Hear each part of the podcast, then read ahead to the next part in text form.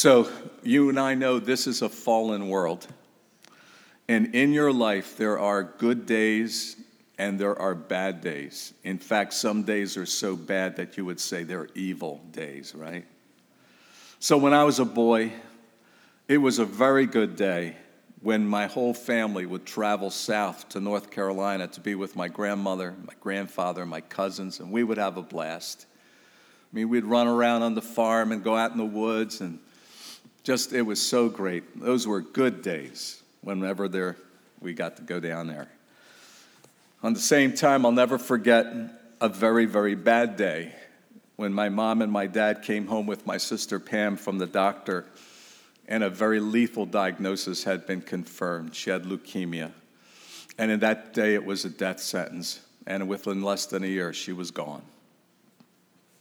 Or it was a very bad day when my dad received his diagnosis regarding his liver. And uh, there are evil days in this world.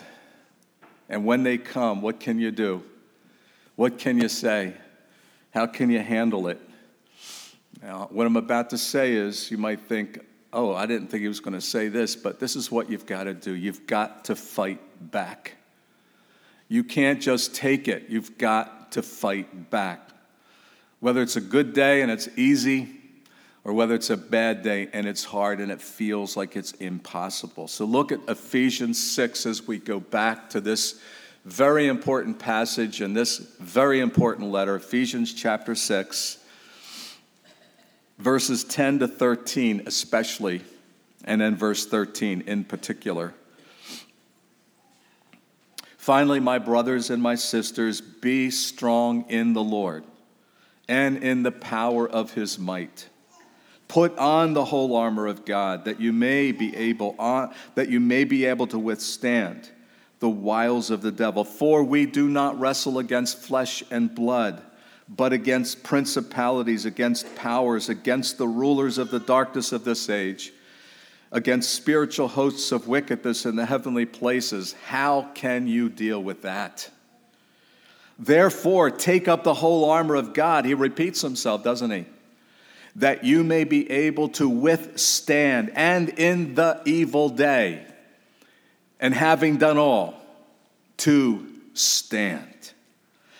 And so in Ephesians 10 through 13, there are three commands. Verse 10 be strong in the Lord and in the power of his might. Then there's another one right there in verse 11 put on the whole armor of God. And then it's repeated again in verse 13 therefore take up the whole armor of God. And you know, no one puts on his armor who doesn't intend to fight. You don't want all that heavy stuff on you, weighing you down, making you sweaty. And you certainly don't want to get into a battle where there's going to be blood and gore and death. But you put it on when you have to, and you put it on to go to war. The only time you may put on some armor and not go to war is if you're going to a costume ball. How many of us go to those? I've never been invited to a costume ball, actually. So when I put on my armor, it's to fight if I remember to put on my armor. Do you even remember to put on your armor? And these are commands to put on our armor, they're not suggestions. This is not a let go and let God religion. Christianity is aggressive. It's militaristic, and I know we're not allowed to say things like that and talk like that, but it is. We're not to lay down and take it, we're to get up and we're to fight. And anybody who's been in lethal situations of life dominating sins, you know that if you don't get up and fight, you will be destroyed. And lots of us know when we took it, we got knocked down. We didn't stand. So if, if nobody's going to say it, somebody has to say it, and I have to say it. Put on the whole armor of God. Take on the whole armor of God. Be strong in the Lord and in the power of his might. If you don't exercise your faith to be strong, you will be destroyed. Now, I don't think you'll lose your salvation, but, but why go that route? When God has said, Be strong in my power, be strong in my might. It's here, it's available. So when he says, Put on the whole armor of God, take on the whole armor of God, he's saying, I am with you, I am for you, I've given this to you so that you can fight and you can win. Victory is what God intends for you and for me. So you fight back, you take action. Over and over in the Bible again, you see this. And I think that in our day, with the different emphases in evangelical Christianity today and in our culture at large, we don't think this way. This isn't our go to position. We've got to stick with the Bible. We've got to let the Bible tell us how to live, how to deal with sin and temptation and very bad, very evil days when they come, because you won't escape this world without the bad ones. It just can't happen. It's not possible. So let's take a look. I want to equip you, I want to give you the scriptures for taking your stand and fighting and winning. The first one is 1 Thessalonians 5. Now, I'm going to have to take a 60 minute message and make it 15. Now, that's why I was crying. No, that wasn't why I was crying, but anyhow, oh, it sounded good. He's a liar. No, no, no, no. All right, 1 Thessalonians 5 1. But concerning the times and the seasons, brothers and sisters, you have no need that I should write to you. For you yourselves know perfectly that the day of the Lord so comes as a thief in the night. For when they say peace and safety, then sudden destruction comes upon them as labor pains upon a pregnant woman, and they shall not escape. But you, brothers and sisters, are not in darkness so that this day should overtake you as a thief. You are all sons of light and sons of the day. We are not of the night nor of darkness. Therefore, let us not sleep as others do, but let us watch and be sober. For those who sleep, sleep in the night, and those who get drunk are drunk at night. But let us who are of the day be sober, putting on the breastplate of faith and love, and as a helmet, the hope of salvation. For God did not appoint us to wrath, but to obtain salvation. And you could actually say the word victory here but to obtain victory through our Lord Jesus Christ, who died for us that whether we wake or sleep, we should live together with him. Notice that. As believers, we live together in this fallen world with him. When the bad news comes, he's with you and you are with him. Christ in us, the hope of glory. Or look at Romans chapter 13, a couple of my favorite passages of scripture. Romans chapter 13. I'm giving you passages of scripture for you to use in the battle, in whatever you're facing in temptations, trials, tribulations, bad news, and even living for the Lord in the times when they are good. Romans 13, verse 12. Look at this. Great. I'm starting at verse 11. And do this. See the action here? The action that as believers, it's not let go, let God. It's take action, put on the whole armor of God, fight the good fight of faith. So you see it again. And do this, knowing the time, that now it is high time to awake out of sleep. For now our salvation is nearer than when we first believed. The night is far spent, the day is at hand. Therefore, let us cast off the works of darkness and let us put on the armor of light. Let us walk properly as in the day, not in revelry and drunkenness, not in lewdness and lust, not in strife and envy, but put on the Lord Jesus Christ and make no provision for the flesh to fulfill its lusts. Take these verses, go back over these verses, use them for the fight that you and I are in. And I'm trusting and believing that you are aware that we are in a fight, that we do not wrestle against flesh and blood, but against these powerful, spiritual, wicked, evil forces arrayed against us.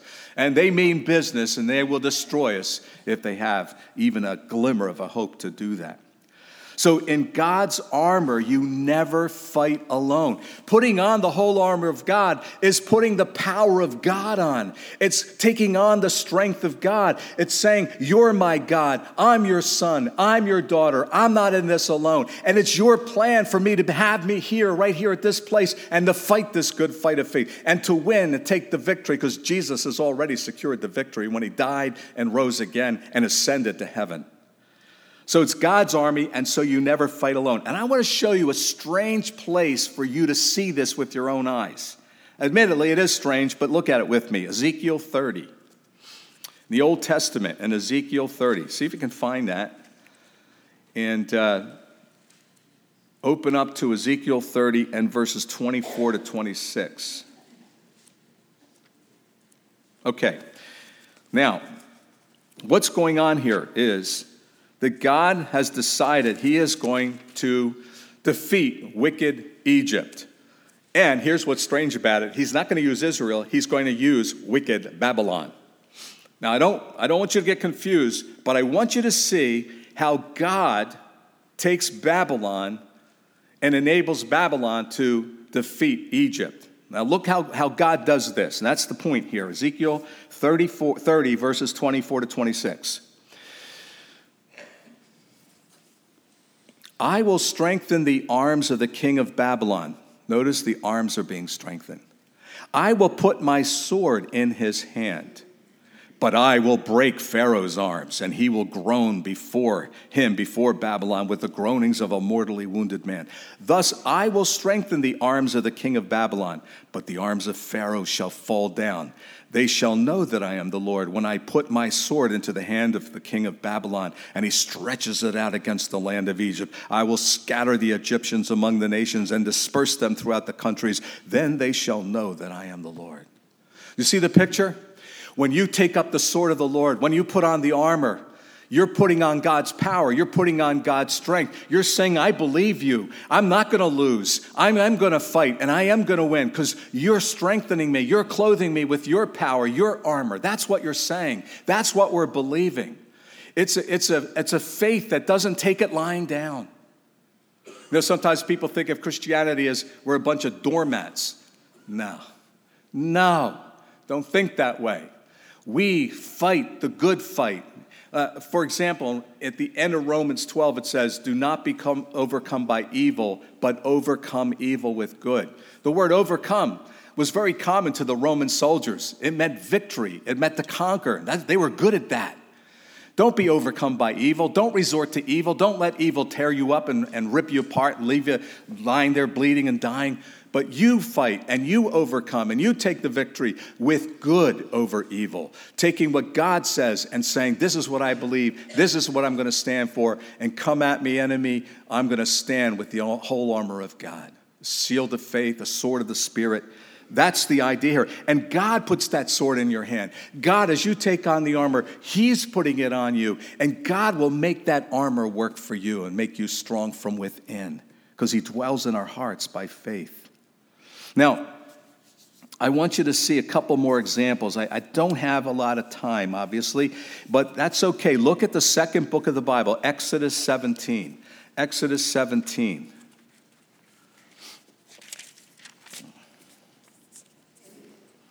Now, what's going on here is God has mightily delivered Israel out of Egypt, and they're on their way to the promised land. Now, there's about a million of them men, women, children. Some are very old. And the weak ones and the vulnerable ones are slipping to the back of the convoy, the back of the march toward the, pri- to the promised land. And Amalek says, we're going to kill these people and we're going to take what they have and make it our own. So he takes his men of war and he attacks the back end of the caravan in order to go after the weak and, and, the, and the vulnerable. It's a despicable sneak attack. Now, watch what happens here. Now, Israel was not intending to fight Amalek, they were looking to go through their territory peacefully because they were on their way to their own land. So, look at Exodus 30. I'm sorry, 17. I'm, I'm stuck up the other place. Exodus 17, verse 8. Now, Amalek came and fought with Israel in Rephidim. Now, to know that they were that was a sneak attack, you'd have to look in Deuteronomy. So I'm just supplying that information to you. Verse 9 And Moses said to Joshua, Choose us some men and go out, fight with Amalek. Tomorrow I will stand on the top of the hill with the rod of God in my hand. So Joshua did as Moses said to him and fought with Amalek. And Moses, Aaron, and Hur went up to the top of the hill. And so it was when Moses held up his hand that Israel prevailed. And when he let down his hand, Amalek prevailed. But Moses' hands became heavy so that they took a stone and put it under him and he sat on it. And Aaron and Hur supported his hands, one on one side and the other on the other side. And his hands were steady until the going down of the sun. So Joshua defeated Amalek and his people with the edge of the sword. The picture here is we're fighting the good fight of faith, and God is upholding us in that, that way that Moses was holding up the rod of God. But he needed help. And so God supplied a stone for him to sit on, and Aaron and Hur to help him hold up his arms because we're weak. But God supplies us with the strength. When you feel like, that's it, I only have so many seconds left before I collapse and I crash and I'm done. No, you won't. You will always have enough strength to fight and to win. He, you will never run out of strength because it's not your strength, it's His strength. Put on the whole armor of God. Take up the whole armor of God. Put on the shield of faith. Carry it with you, the breastplate of right. And we're going to go through these different pieces of armor uh, as we get to that. But we need to see this. We're meant to stand. Um, there's other places where, where I could show you this, but here's one that is especially precious to us. It's Luke chapter 22. Luke chapter 22. And again, I would like for you to make a note of these, write them down, go back over them, because I know some of you are struggling, you're fighting. Uh, the reason why I know that is I am a human being too. And we human beings know about each other. And that's one of the reasons Jesus, our Lord, became a human being. He can sympathize with everything you're going through because he was a human being. He wasn't just God Almighty on the throne. He became like one of us without sin, but he came and he was tempted like we are as in all points. And he can be a priest that just knows what you're going through, feels what you're going through, identifies with you, and will be there for you. But he's also a mighty warrior, and he says, Here's the armor, take it and put it on, because you're putting me on. Put on the Lord Jesus Christ. So take a look here at Luke 22. At the worst hour of Jesus' life. Look at this the worst hour of Jesus' life. Luke 22, verse 39. Coming out from the Lord's Supper, he went to the Mount of Olives, as was his custom, and his disciples followed him also. When he came to the place, he said to them, Pray that you may not enter into temptation. And he was himself withdrawn from them about a stone's throw, and he knelt down and prayed saying, Father, if it is your will, take this cup away from me. Nevertheless, not my will, but yours be done. Do not soften this. It really sounds like Jesus is trying to get out of his mission, doesn't it? Don't be too pious on me now. Father, if it is possible, he is all by himself. He is the only one who knows what's going down. They're sleeping, his closest followers. They have no idea. They just celebrated the Passover. They didn't hear anything he said. He's all by himself and he knows what's coming. And you and I see it. So he has this great struggle, this great battle to reach to the place where he says, that's it. That's the decision. I have made it. Father, I submit and I will go to the cross. That's what's going on here. This is a real battle. This is a real fight. That's why he's a high priest who can feel what you're feeling, because none of us have ever faced the wrath of God, the shame and the spitting and you don't even know everything that was going on because in the unseen realms, the principalities and the powers and the wicked forces of evil, they were all after him. And so he's there and he's crying out to God. And he asks the Lord, Father, if it's possible, then look what happens in verse 43. An angel appeared to him from heaven, from God, strengthening him. Now you say he got up and he said, That's it, man, I'm ready. No, look. Look, you got to read the rest of it. And being in agony, the agony didn't go away. He prayed more earnestly. Then his sweat became like great drops of blood falling down to the ground. There was more agony, more intensity, more of that inner turmoil that began to burst the capillaries, and the blood began to flow out with his, with his sweat. I don't know if that's ever happened to you, but there he is. And God the Father said, My son, I will send you an angel to strengthen you. Well, it's not just for Jesus, brothers and sisters, it's for you and for me. The angels are ministering spirits sent to help those of us who are inheriting salvation. That's Hebrews chapter 1. The angels are for us. There are many such examples throughout Scripture. Look for them, find them, read your Bibles and look for them and find them, and then remember them. Read biographies, read biographies of great Christian men and women. You'll find out their greatness was in the Lord. It wasn't in their IQs, it wasn't in their tough mindedness, it wasn't in their skills and abilities and their preaching. It was their mighty God. They were yielded to the mighty God and believed in him and were used by him. Stop watching TV and start reading biographies. And by the way, I have discovered that on Amazon, this is not an advertisement, on Amazon, there are documentaries of some great Christians that you can look at. Now, not all of them are of equal value, and some of them documentaries, there's some skeptics behind them, but find the good ones and you will be inspired, not just by what God did in and through them, but that God that did what He did in and through them is your God and my God, and there's nothing that's impossible with our God. So here's the point, going back to Ephesians 6:13. Here is the point. I don't want us to leave without reminding ourselves of the point. Therefore, take up the whole armor of God, that you may be able to withstand in the evil day, and having done all, to stand. You are not supposed to lose in this war. That may come as a shock to some of you, as a surprise to you. No, you are not supposed to lose in this war. This word stand is found in some form or another three times in a mere two verses. Can you tell what he's trying to emphasize? Stand and fight. Stand and be strong. Don't give in. Don't let the enemy knock you over. Stand. This strongly implies the Bible, the Word of God, inerrant, infallible, the words of the Holy Spirit, strongly implies victory in following our general's battle plan. All authority has been given to me on heaven and on earth. Go therefore and make disciples of all the nations. That's our general. That's the battle plan. He sends us out. Doesn't matter whether you're a great evangelist or just an ordinary old Christian living your life where you're living it. That's our general, and that's the battle plan. We're not supposed to lose. Victory is implied. Now, you all know Philippians 4:13, right? I can do all things through Christ who strengthens me. I want to give you the Old Testament version of it, and it has the word day in it.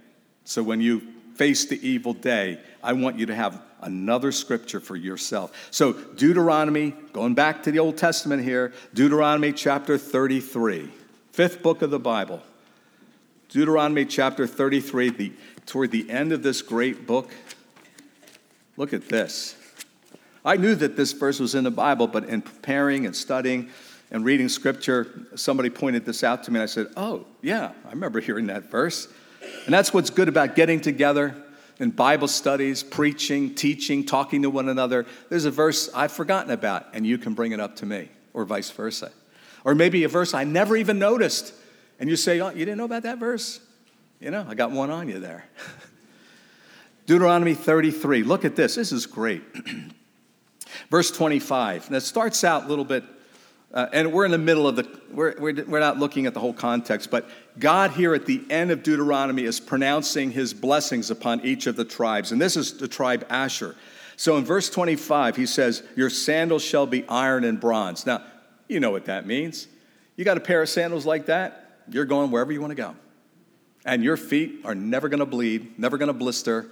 You're strong. You're on your way. Then look at this. As your days, so shall your strength be. Ponder it. As your days, so shall your strength be. God is promising you that however long that evil day lasts, a second and a third day, how many months now? How many years has it been? Your strength, His strength, will be imparted to you. And how do we live our lives, brothers and sisters? By faith. Right? By faith. Did you forget that? By faith in what? By faith in Jesus. By faith, what, how do I know what Jesus tells me? He gives me His word. I believe what His word says. I don't believe my doubts. I don't believe my thoughts. I don't believe that world out there. I believe the word, the Bible, by faith in my Lord Jesus Christ, the King of Kings, the general, the commander in chief of His armies. And we're in those armies. And then one other very familiar encouragement. And we don't even have to turn there because you all know it. It's The 23rd Psalm. Yea, though I walk through the valley of the shadow of, I will fear no evil, for you are with me. Your rod and your staff shall comfort me. Well, a soldier has other weapons, but a shepherd has a rod and a staff. Those are weapons. And his weapons are mine. Put on the whole armor of God that you may stand in the evil day and not be broken down and destroyed.